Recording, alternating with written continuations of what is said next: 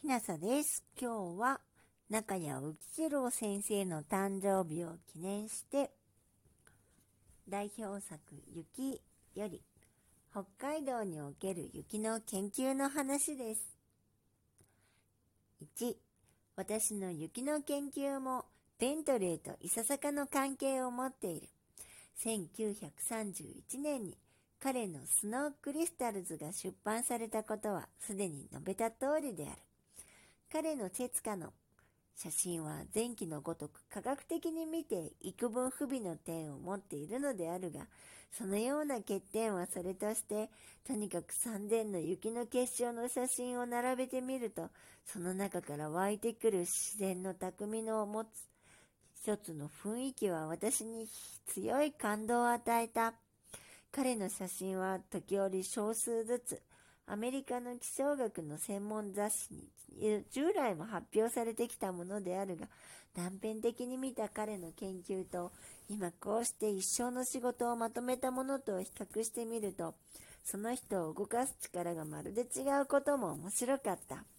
そして彼のこの写真帳の出現は、私の前から心陰ながら伸び伸びになっていた。日本における雪の研究に着手しようという企てに対して引き金の役を務めてくれたのである。今一つの理由は私が勤務の都合上札幌に住むようになったということを挙げることができよう。半年の間雪に埋もれた生活をしながら私はベントレーの本を手にして日本の雪の姿をいろいろと思い見た。そして初めはとても彼のように綺麗な写真は撮れないだろうがと思いながら、とにかく自分でまず手をつけてみることにしたのであった。それはちょうどベントレーの本が出版された翌年、すなわち今から6年前のことである。こういう問題に取り付く一番平易な方法は、まず雪そのものをよく見るということと、着手の億劫を避けるということである。まず何よりも雪の溶けないような寒いところでなくてはこの実験はできないので学校の付属室の方へ行く廊下の片隅で始めることにした。ここはスチームも通っていないし、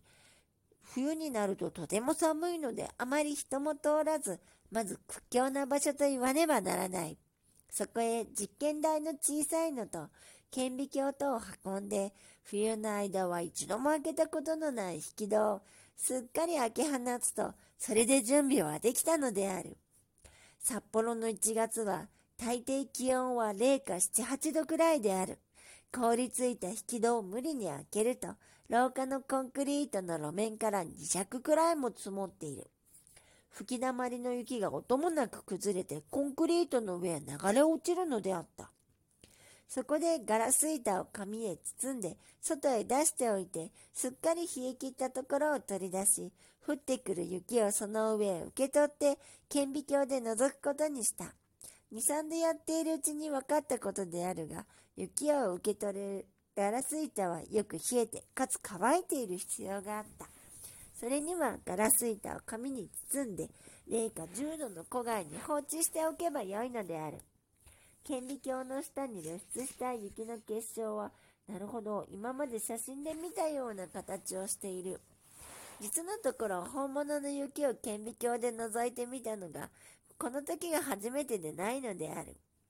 写真では黒白の線しかわからないのであるが、目で見た時は細かい小凹凸があるために、繊細なあの模様の縁に空の光が反射して水晶細工のような微妙な色が見える。水晶の針を集めたような実物の結晶の高知高知さは普通の教科書などに出ている顕微鏡写真とはまるで異なった感じであった。冷徹無比の結晶母体、鋭い輪郭、その中に散りばめた変化無限の花模様、それらが全くの透明で、何らの濁りの色を含んでいないだけに、その特殊な美しさは形容を見出すことが困難なくらいであった。鋭い輪郭と細い小凹凸は第4図に見られるごとくである。しかし完全な結晶というものは稀であって、いろいろの形の汚い結晶が混ざっているので、それを取り除けるのが一骨であった。結局、マッチの軸の頭を折って、そのささくれた繊維の端で欲しい雪の結晶を吊るし出して、きれいなガラス板の上へ持ってくることになったのであるが、どうも結晶が溶けやすくて困った。しかし、いろいろやっているうちに、それは手の温かみによる輻射熱と、手で温められた空気の大量とによることが分かったので、手袋をはめることによって難なく解決された。手袋を手から出るぬくみを遮断するために用いるのはちょっと面白いが、考えてみるまでもなく、すべての防寒具の目的とするところは結局同じことなのである。手袋をはめると仕事はますます面倒になる。しばらくやっているうちに、いくら外套を着込んでいても、いつの間にか体がすっかり冷え込んで、気がついてみると足は小刻みにコンクリートの上をトントンと踏んでいる。慌てて暖かい部屋へ逃げ帰ってスチームの放熱器に腰をかけて温まるのである。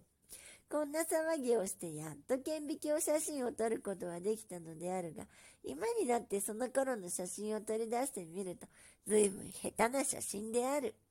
それでも初めて現像してみて、結晶の像が出てきた時はとても嬉しくて、濡れた甲板を持って同僚の友人のところへ店に行ったのであるから、随分滑稽な話であった。そんなことをしているうちに最初の年の冬は明けてしまったのであるが、その一冬の間、毎日のように雪の降るたびにこうして撮った写真を集めてみると、かなりの収集が自然に出来上がった。それを見ると面白いことには、日本の雪の結晶は非常に種類が多く、今まで世界中のたくさんの学者が50年もかかって取った結晶の各種類のうちほとんど多数のものが、わずか一冬のこうしたのんきな観察で見つかったのであった。これはもちろん我が国の気象状態が非常に複雑で変化の多いことからも了解されるのである。それでその年の春には測候所から冬中の天気図を借りてきて、今まで集めた雪の結晶とその天気図とを比べて我が国における雪の結晶と気象条件との関係という論文を書いて、第1期の雪の研究はそれでお茶を濁しておくことにした。今から見ると冷や汗の出るような代物であったが、とにかくそれだけの仕事でもしておくと、次の冬からは雪の研究にもいろいろな便宜が得られることになった。